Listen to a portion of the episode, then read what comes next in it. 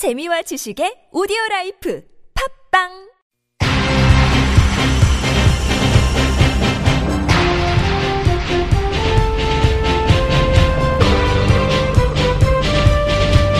색다른 시선 김종배입니다.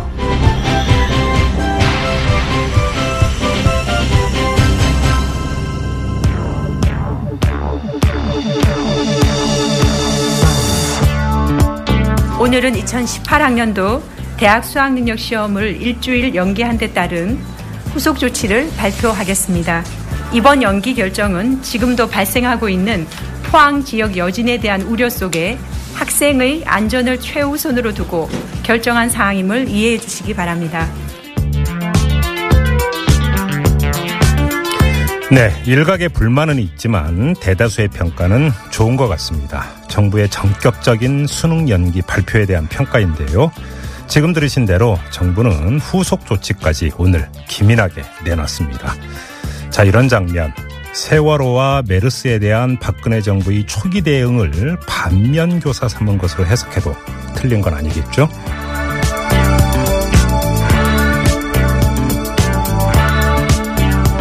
네, 오늘도 지진 현장 포항으로 먼저 가보도록 하겠습니다.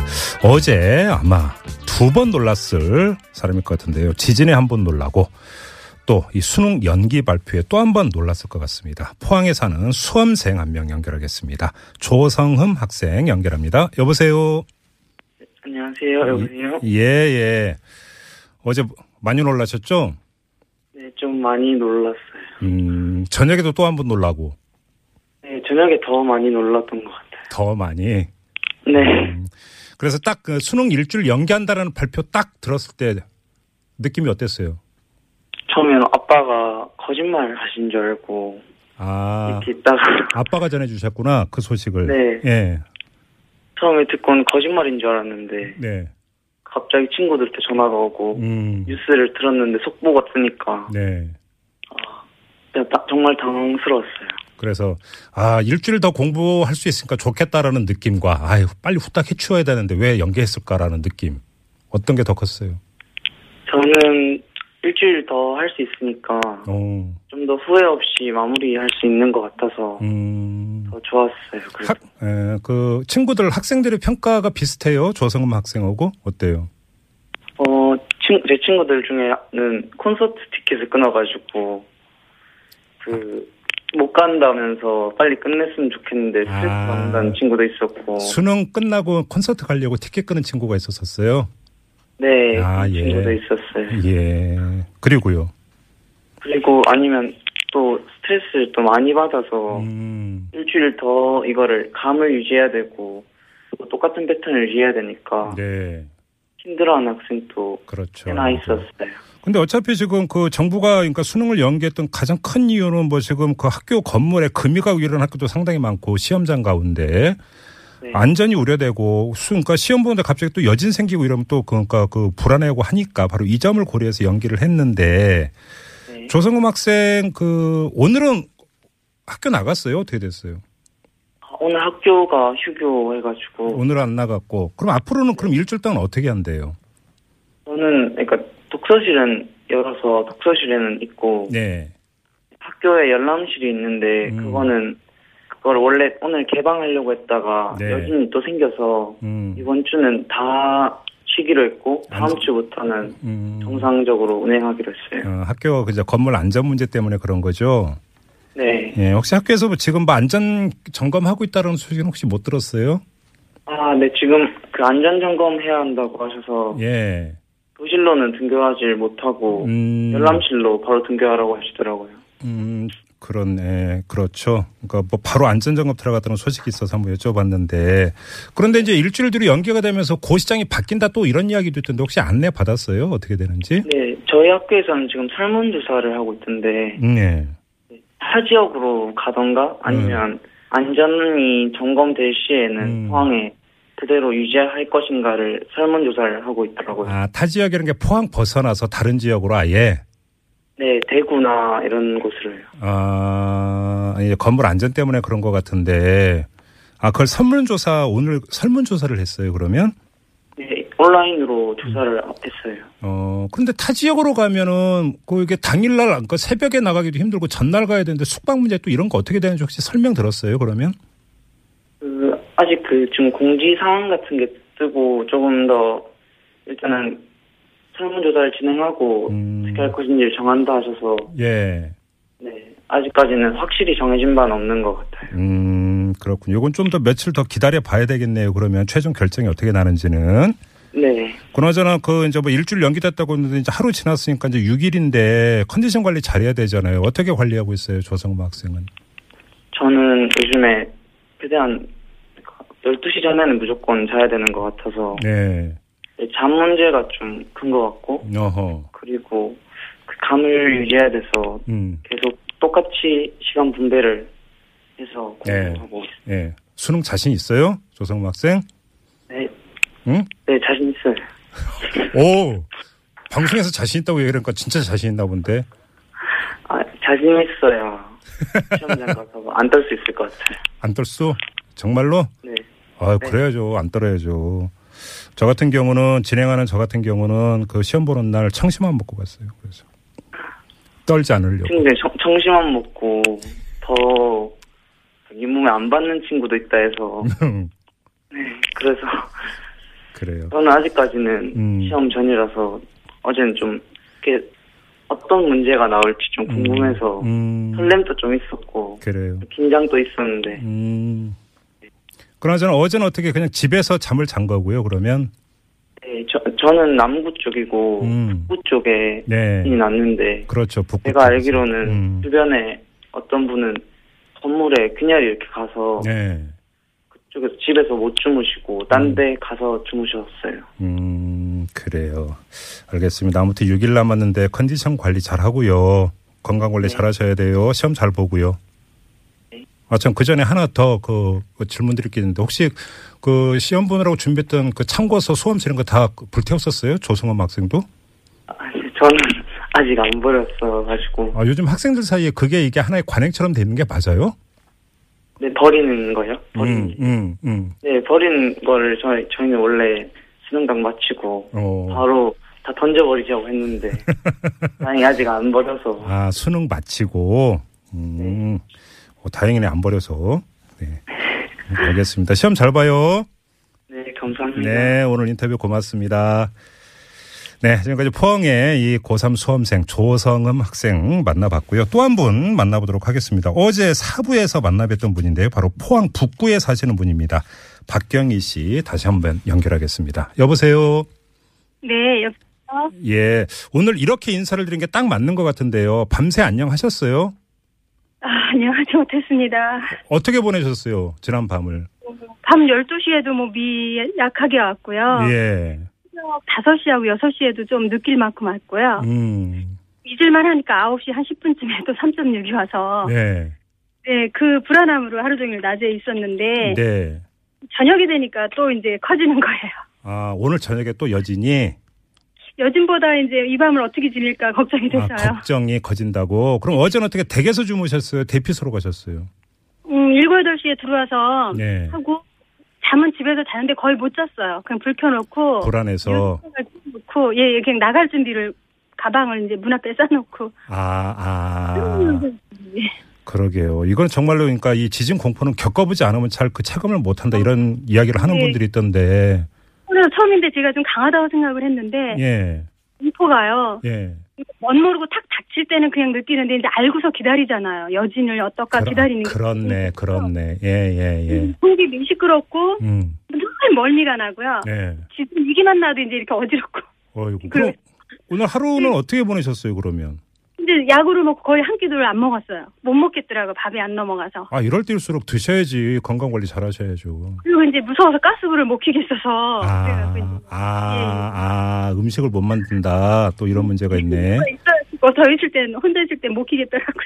아하, 참. 예, 이게 강도의 차이는 사람마다 다른데 제가 좀 그런 것 같아서 음. 통신 좀 전에 이제 사서 먹고 그러셨군요. 내일은 병원 가야 될 것 같아요 저는. 그, 아, 아, 그렇게 안 좋으세요, 지금? 예, 저는 이제 속이 너무 미시끄러우면서 이 예. 집 자체가 들어오기 싫은 거예요. 아, 저도 이런 거 처음이거든요. 그래요. 혹시 동네 분들은 좀 이렇게 오늘 그 날 밝고 좀 만나 보셨어요? 예, 이제 연락도 해보고 했는데 다들 낮에는 음. 그나마 뭐 일도 하고 이제 있겠는데 저녁 되니까 다 불안해서 아, 어떻게 들어가냐 어떻게 지내냐 이제 그러고 있죠 말들은 예. 그러니까 이게 뭐 하고 있다곤 해요. 대표소로 간다 하더라도 이게 뭐 여진이 뭐 그러니까 어제 기상청 예보에 따르면 수개월 동안 계속될 수도 있다 뭐 지금 이러고 있으니까 이거 뭐 계속 그러니까 대표소에서 생활할 수도 없는 거고. 오는 거는 뭐 그럭저럭 지나는데 한 번씩 잊을만 하면 또 오는 그게 예. 너무 두려워. 아, 그러시구나. 그래갖고 예좀 진짜 방학 때면 어떻게 좀 어떻게 해야 될지 음. 혹시 아닌 것 같고요. 예. 심각한. 그 지금 뭐 그러니까 피해 복구는 좀 시작이 됐어요. 어떻습니까? 음 제가 이제 현재 본 거는 그렇게 큰 흥해 쪽은 좀 여기서는 조금 가야 돼요. 아, 그렇죠. 네. 시내 쪽인데도 이렇게 오늘도 돌아보니까 지- 거의 심각해요. 골목마다 심각하고요. 네. 모든 주택들이 많다 보니까 피해 네. 안본 곳이 없더라고요. 뭐 저기 보니까 어떤 5층 아파트는 아예 그러니까 전면적으로 출입 통제까지 해놨던데 위험하다고. 한국 쪽에 예, 네. 5층짜리 아파트는 그렇게 했고 여기는 이제 학원 같은 5층도 만, 예. 난간이 밖으로 다 깨져서 예. 고요. 예.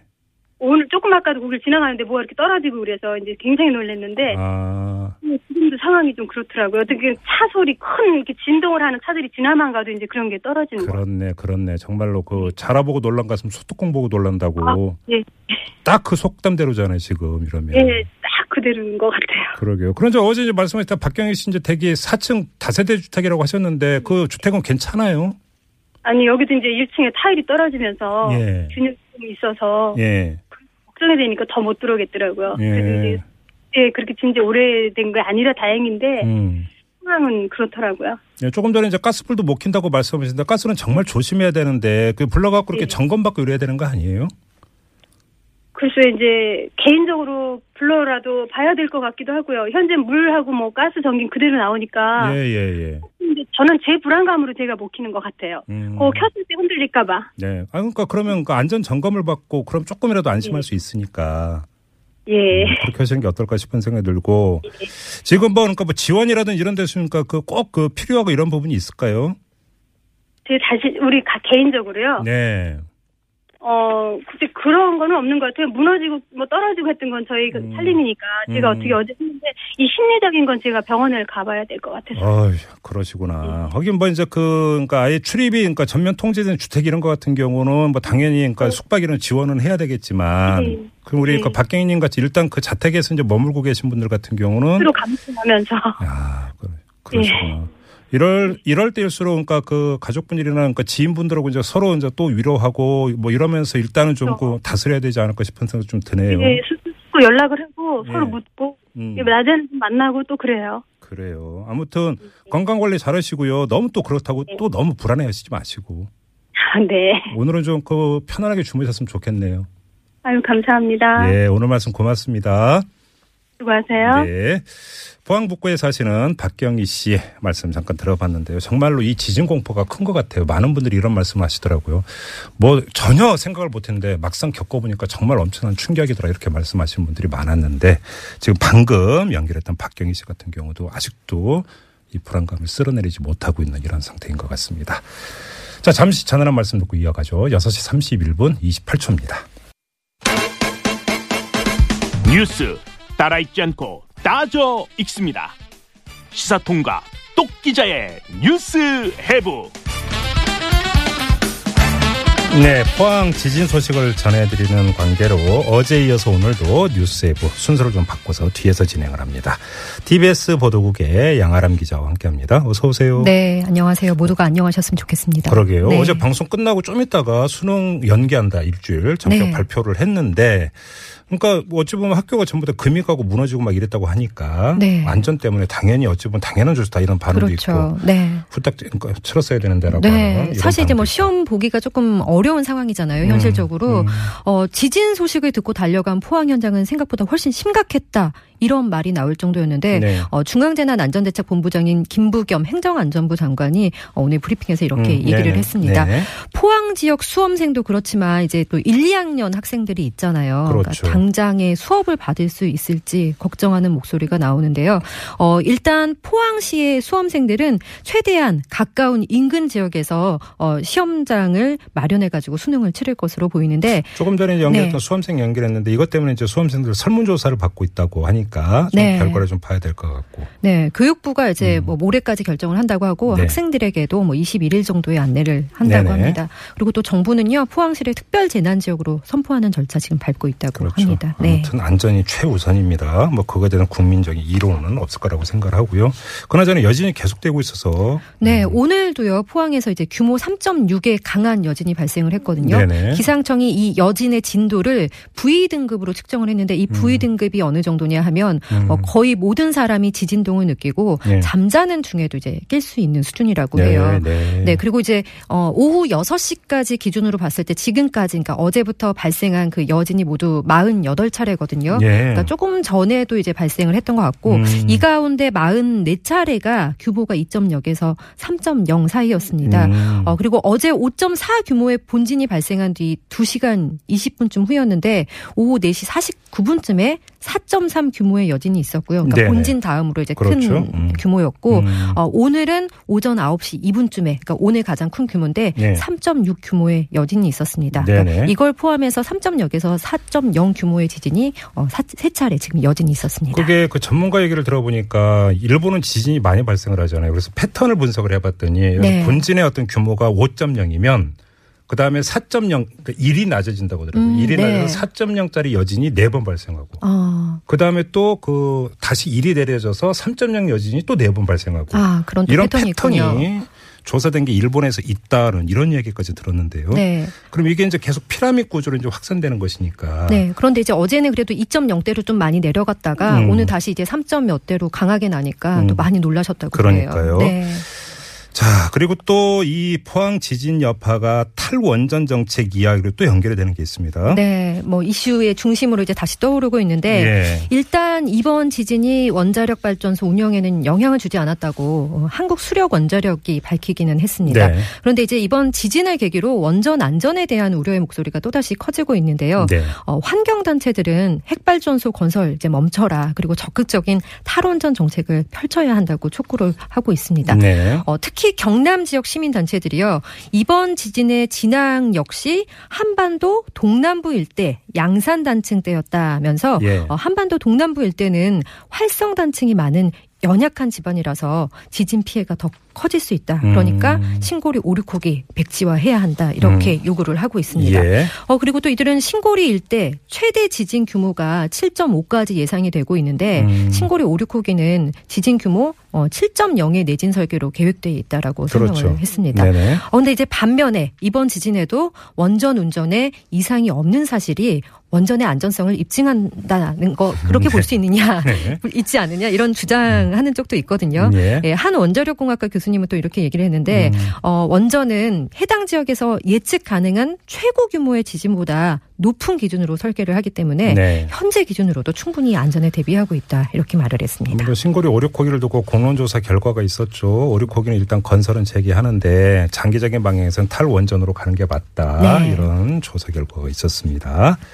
자, 그리고요. 네, 오늘 또 이제 인터넷에서 꽤 화제가 된 이야기가 있었는데 네. 이번 지진에 놓고 인공 지진일 가능성 이런 그러니까 이게 이제 보통 네. 동일본 대지진의 여파 때문에 네. 지진이 발생했다는 게 일반적인 분석이었는데 그게 아니라 인공 지진 그렇습니다. 이 이제 그 문제가 제기가 됐다는 거죠. 네, 그래서 저희가 오늘 좀 이 문제도 조금은 짚고 넘어가 보려고 하거든요. 예. 어, 이런 주장을 하신 분이 고려대 지질학과 이진환 교수인데요. 네. 어, 이, 이 교수는 포항 지진의 진앙지에서 가까운 곳에 지열 발전소를 건설 중이고 음. 어, 그것이 단층에 영향을 줬을 수 있다 이렇게 주장을 하고 있습니다. 뭐예요? 예, 이게 땅 속으로 이제 구멍을 두 개를 파내는데 네. 한 곳에는 물을 집어넣고 예. 땅 속에서 이제 그 물이 데워지면은 다른 구멍 으로 뽑아 올려가지고 아. 네, 그 뜨거운 물에서 뿜어져 나오는 증기로. 그러니까 전력을 생산하는 겁니다. 예. 네, 이진환 교수 주장대로라고 하면은 이 근처에서 작은 규모의 지진이 자주 일어나는 것을 자기가 이제 관측을 했다는 건데 네. 때문에 이 지역의 지진 발생 위험성을 걱정해 왔다 어, 지열 밝혔습니다. 발전소 때문에 지진이 발생했다 이런 주장인 것 같은데 그러면 네. 해당 지열 발전소는 뭐라고 하던 거예요? 네, 여기 경북 포항 지열 발전소 건설 사업을 주관하는 업체가 오늘 해명 자료를 냈거든요. 네. 지열 발전소와 포항 지진은 무관하다 이렇게 음, 얘기를 했습니다. 네. 이 해명 자료를 보면요. 지열 발전소가 진앙지와 가까운 곳에 이제 건설되고 있는 것은 맞습니다. 네. 지난 2012년 9월에 착공해서 어, 지금까지 이게 시추공 두 개를 확보를 했고요. 네. 또이 사이로 물이 흐를 수 있게 하는 과정을 앞두고 지금 준비를 하는 작업을 위해서 공사를 중단한 상태라고 밝혔습니다. 네. 어, 그러면서 이제 현장 작업이 중단되고 2개월이 지나서 갑작스럽게 이제 지진이 발생했는데 이것은 지열 발전 현장 때문에 그런 것은 아니라고 음. 주장을 했습니다. 네네. 그러니까 작업을 멈춘 두 달 동안 연구단이 뭐 현장 주변에서 정밀 지진 관측 시스템으로 계속 지켜봤는데 네. 어, 단한 차례도 이런 뚜렷한 지진 활동이 어, 관측된 바가 없었다 음. 이렇게 말을 했거든요. 예. 그렇다면 이 인공 지진의 가능성 과연 좀 어불성설일까? 그러니까요. 예, 궁금해져서 음. 어제 그 색다른 시선에서 우리 프로그램에서 인터뷰했던 GI 집안 연구소 김성욱 소장에게 네. 물어봤거든요. 한번 들어보시죠. 정확하게는 인공 지진이가 아니고 유발 지진이라 그러고요. 포항 지진 진앙지 부근에 설치되어 있는 지열 발전소는 현재 가동 중인 것도가 아니고요. 완공이 돼 있는 상태도가 아닙니다. 그리고 전조 현상도 관측되지 못했다 하는 것들, 그리고 지진 관측에서 횡압력이 작용했던 사례들로 보면은 어, 지열 발전소 때문에 생겨난 즉 인공적인 구조물에 의해 가지고 생겨난 유발 지진으로 보기는 어렵겠다 하는 게 제 소견입니다. 네. 네. 그리고 김성욱 소장이 또 이런 얘기를 했는데요. 음. 유발 지진이라면 이 정도로 이제 수십 차례에 걸쳐서 짧은 기간에 지금 여진이 계속 발생하고 있잖아요. 그렇죠, 그렇죠. 런데 이런 상황에서는 여진이 생기기 상당히 어렵다고 아, 설명을 했거든요. 예. 예, 그러니까 인공 지진, 그러니까 또 유발 지진의 가능성에 대해서는 음. 고려대 뭐 이진환 교수와 연구진들의 추가적인 분석 자료가 나와봐야 네. 조금 정확한 확인이 될 수 있을 것으로 보입니다. 알겠습니다. 뭐 그런 논란이 있었다는 정도로만 가름을 하고요. 자, 또 다른 뉴스 한번 살펴볼까요? 네, 오늘 이제 뉴스 해부에서 좀 집중적으로 다뤄볼 사안인데요. 예, 예. 어, 제목을 이렇게 붙여봤습니다. 잇따른 정치인 수사 기획 사정일까? 오. 네. 최근 이제 정치인과 관련한 검찰 수사가 잇따르고 있잖아요. 예. 국가정보원이 뭐 여야 국회의원들에게도 특수활동비를 상납했다는 의혹이 제기되면서 이게 지금 정치권으로 논란이 확산될지 굉장히 관심이 그러니까 모아지고 이 있잖아요. 국정원 특수활동비가 청와대로만 간 게 아니라 네. 여야 의원 다섯 명, 뭐 그래서 네. 뭐 여권 몇 명, 야권 몇 명 숫자까지 구체적으로 보도가 되던데 여기다 네. 플러스 알파 이런 보도까지 나왔잖아요. 맞아요. 오늘 한 신문이 또 보도를 했습니다. 네. 어, 여기에다가 이제 검찰이 자유한국당 원유철 의원이 불법 정치 자금을 받은 혐의로 수사를 하고 있고 또. 이보다 앞서서 자유한국당 이우연 의원의 그런 수상한 동거래 흐름에 대해서도 지금 수사를 하고 있습니다. 보도가 나왔죠. 네네. 네. 이뿐만 아니라 지금 전병헌 청와대 정무수석 뭐 검찰이 이제 조만간 또 불러서 음. 한다고 하고 아, 네. 아, 오늘 또 사의를 표명을 했으니까 전 수석이라고 해야 이전? 수석 그럴까? 네네 이제 수사를 어, 전전 수석에 대해서도 벌이고 네. 있고요. 네. 어, 이렇게 잇따르는 정치인 수사에 대해서 한 보수 신문 이 음. 어, 국회 정보위원 어떤 분의 말을 인용해서 이렇게 음. 썼는데요. 국정원 댓글 수사 방해 사건으로 수사를 받던 변창훈 검사의 죽음으로 어, 검찰에 대한 정치권의 비판이 거세진 상황에 검찰이 정치권 사정으로 위기 국면을 돌파하려는 게 아닌지 음. 의심스럽다 이렇게 말입니다. 근데 이게 이제 그 전병헌 그전 수석 그죠? 네. 전병헌 전 수석 보좌진 수사 초기 단계도 이런 얘기 나오지 않았었어요? 네, 계속 나오고 있는 예, 예, 이야기죠. 어, 한마디로 이제 검찰이 자신들에 대한 뭐 비판, 음. 논란이 가열되니까 정치인들에 대해서 기획 수사하는 거 아니냐, 뭐 음. 이런 얘기인데요. 예. 이런 시각을 검찰 출신의 변호사들 어떻게 보고 있을까요? 네. 김광삼 변호사의 말을 한번 들어보시죠. 정권이 바뀐 다음에 검찰이 안정이 안 되었고 그럼 이제 안정이 되다 보니까 자기들 가지고 있는 수사를 계속 진행한 걸 볼 수도 있고 뭐 타이밍에 있어서도 어, 검찰이 정권 입맞추는 식으로 적폐 수사만 하는 거 아니냐. 거기에 대한 비난이 좀 부담감이 있을 수도 있죠. 그렇기 위해서는 이제까지 가지고 있었던 수사의 자료를 가지고 균형감 있는 수사를 하고 있다는 걸 보여주기 위한 의도일 수도 있다는 거죠. 음, 균형감 있는 수사를 네. 보여주기 위한 의도다. 네, 적폐 음. 수사만 하는 모양새로 비춰지는 게 조금 그렇다. 네. 그러니까 김 변호사가 이렇게 얘기를 했는데 검찰이 그러니까 기존에 이미 단서를 포착을 하고 있었는데 네네. 적폐 수사 때문에 지금 인력이 굉장히 많이 투입된 상황이잖아요. 그렇죠, 그렇죠. 러니까뭐 다른 수사를 할 여력이 없다가 음. 자칫 뭐 검찰이 적폐 청산 외에는 아무것도 하지 않는 것처럼 보일 수 있어서 또 그런 뭐 보도도 네. 있었고요. 예. 네. 그래서 그랬을 가능성도 배제할 수 없다. 이렇게 음, 얘기를 음, 했는데 음, 음. 그렇다고 뭐 없던 일을 일부러 만들어내고 없던 사건을 일부러 만들어서 뭐 무에서 유를 창조하거나 음. 그런 거는 아니라고 설명을 했습니다. 예. 아, 게다가 또 이제 뭐 검찰 기획 수사가 두 가지가 있다고 설명을 해주는데요. 네.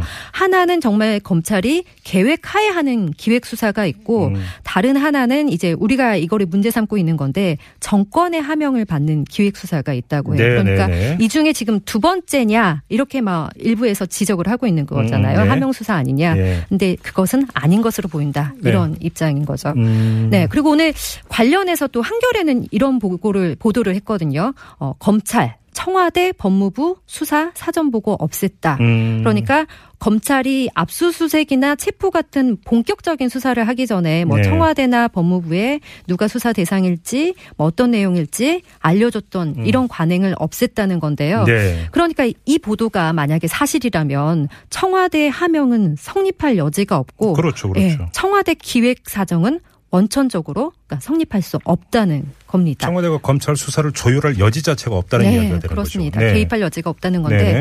그렇다면 이제 남는 문제가 검찰이 자체적으로 기획 수사를 한 거 아니냐 이제 음. 이런 가능성을 좀 살펴볼 필요가 있는데 예. 특수부 검사 출신 강민구 변호사랑 전화를 해봤는데요. 네. 이 가능성도 별로 없다고 어, 견해를 아? 밝혔습니다. 예. 우연히 수사 시기가 맞아 떨어진 거지 음. 검찰이 모든 것을 기획해서 이때 터뜨리고 저때 터뜨리고 이런 것은 아니라면서 음. 색안경을 쓰고 볼 필요가 없다 네. 이런 말을 전했습니다. 어, 검찰이 수사하는 것 중에서 이 개인 비리 수사는 이런 정치색을 띠질 않아요. 개인 비리는 정보가 들어오면은 그때그때 수사합니다. 그리고 그거를 이렇게 묵혀두거나 뭐 쌓아뒀다가 이렇게 뭐 필요할 때 뺏으거나 그럴 수가 없어요. 수사라는 거는 그 타이밍을 놓치면은 정보가 다 새고 어떤 그 제보자들도 마음이 또 바뀔 수가 있기 때문에 뭐 파일로 갖고 있다가 이렇게 시기적절하게 뺏으는 그런 일을 하지 않습니다. 개인 비리는 정보가 들어와서 검찰이 수사를 했고 그게 때마침 지금 터지는 거다. 저는 이렇게 생각합니다.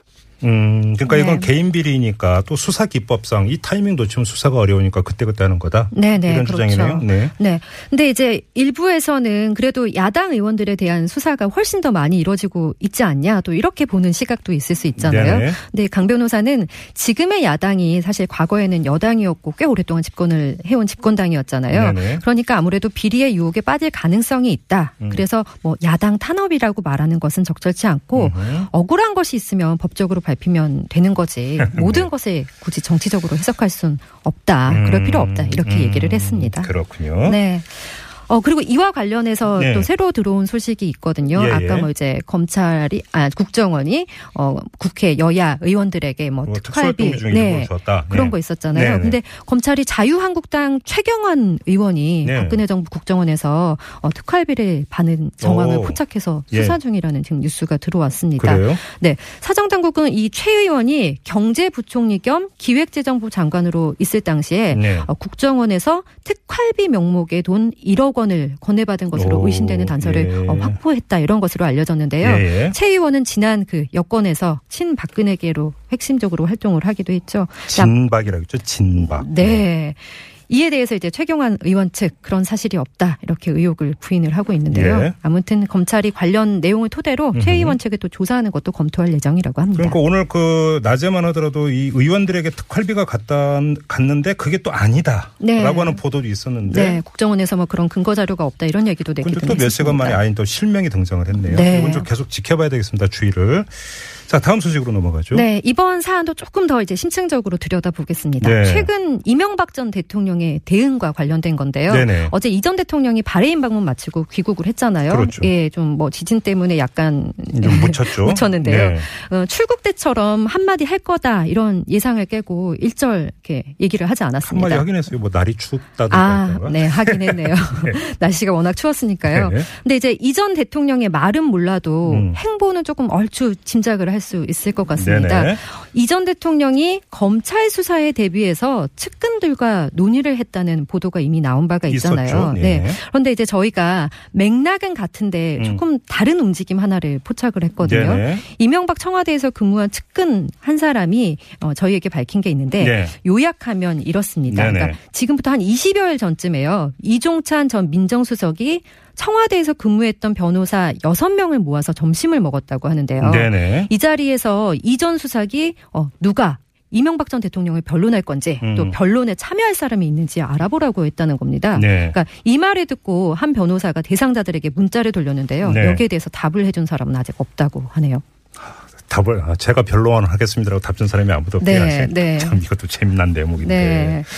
왜 그랬을까요? 이것도 재미난 대목인데 그건 뭐 차차 한번 얘기해 보도록 하고. 네, 아, 좀 말아끼기 모두에 들어간 거 아닌가 싶기도 음. 하는데. 근데 지금 이 말대로라면 네. 기소당하는 걸 아니 그 검찰 수사를 받는 걸 기정 사실로 놓고 대책을 짜는 수준이 아니라 실무 대응 준비에도 이미 들어갔다 이렇게 봐야 되는 거잖아요. 네. 그런데 이제 좀 말을 아끼고 있는 게 사실 즉흥적으로 얘기했다가 음. 이렇게 좀 자칫 삐끗할 수가 있잖아요. 그러면 그렇죠. 수사 대응에 조금 지장을 줄 수도 있고요. 아 어제 네. 이제 귀국하면서 말을 안 한게 네. 이런 이유가 있는 게 아닌가. 예 네, 예. 그렇죠. 음. 그리고 이제 사실 출국할 때는 뭐 전날에 막 보도 자료까지 내면서 네. 사전에 좀 준비된 것으로 보이는 그런 발언을 한 것으로 그렇죠. 보이잖아요. 우리는 그렇게 이해를 지금 그렇죠. 많은 사람들은 하고 그 있잖아요. 여기서 또 하나의 포인트가 있는 것 같은데 조금 전에 아, 전해 네. 주셨던 이종찬 전 민정수석 아마 이분이 그 출범 직후에 2008년에 청와대 민정수석을 했던 분인 걸로 제가 기억을 하는데 20여일 전이라고 하는 네. 이 시점에 주목할 필요가 있는 것 같습니다. 음, 어떻게 좀 뭔가 겹쳐진다는 네, 이걸 말씀이신가요? 좀 복기를 해보면 네. 원세훈 전 국정원장이 구속되고 국정원 댓글 공작에 대한 수사가 한창 진행될 때 음, 이명박 전 대통령 별로 이야기가 없었고요. 네. 연예인 블랙리스트 작성 사실 공개된 9월 초까지도 별로 직접 대응 안 했습니다. 네. 근데 9월 28일에 돌연 페이스북에 입장을 밝히거든요. 네, 글을 올렸죠. 네. 이게 바로 20여일 전입니다. 아. 그러니까 시점이 겹치지 않습니까? 네, 그러니까 음. 이때를 기점으로 이전 대통령이 뭐 이렇게 사법 대응 뭐 준비에 들어갔다 이런 얘기가 볼수 수가 있는 있을까요? 거죠. 네. 그러면 왜 그때 그렇게 했을까요? 이게 좀이 페이스북 발언, 그다음에 출국 발언 이걸 유심히 살필 필요가 있는 것 같은데 두 번의 발언 이전에 결정적인 계기가 있었습니다. 아, 이전 어떤 계기가 있었나요? 자, 9월 28일에 네. 페이스북에 글을 올리기 사흘 전에 더불어민주당의 이철희 의원이 청와대 문건을 하나 공개합니다. 음. 김태호 당시 대외전략기획관이 대통령 지시사항이라면서 사이버 사령부 군무원 증원을 협의했다는 내용의 문건 기억나시죠? 네, 파장이 네. 상당히 네, 컸었는데 그랬죠. 그리고 그 출국 전 그 발언이 있기 전날 새벽에 김관진 전 국방장관이 음. 구속이 되는 아, 거죠. 두 건. 모두 뭡니까? 사이버 사령부. 사령부랑 관련이 됐네요. 관련이 되는 거죠. 네. 음, 바로 여기서 좀 봐야 되는 게 왜 그러면 그 이전에는 대응을 안 하다가 사이버 사령부 문제가 부- 집중 불가하게 되니까 이때부터 대응 준비에 들어갔느냐. 음, 자. 그 전에는 VIP에 보고됐다는 내용의 문건이 있었지만 VIP 지시사항이라고 하는 문건은 거의 등장하지 않았습니다. 네. 근데 음. 사이버 사령부 문건은 지시사항이었습니다. 지시사항이요. 네. 그렇지 않습니까?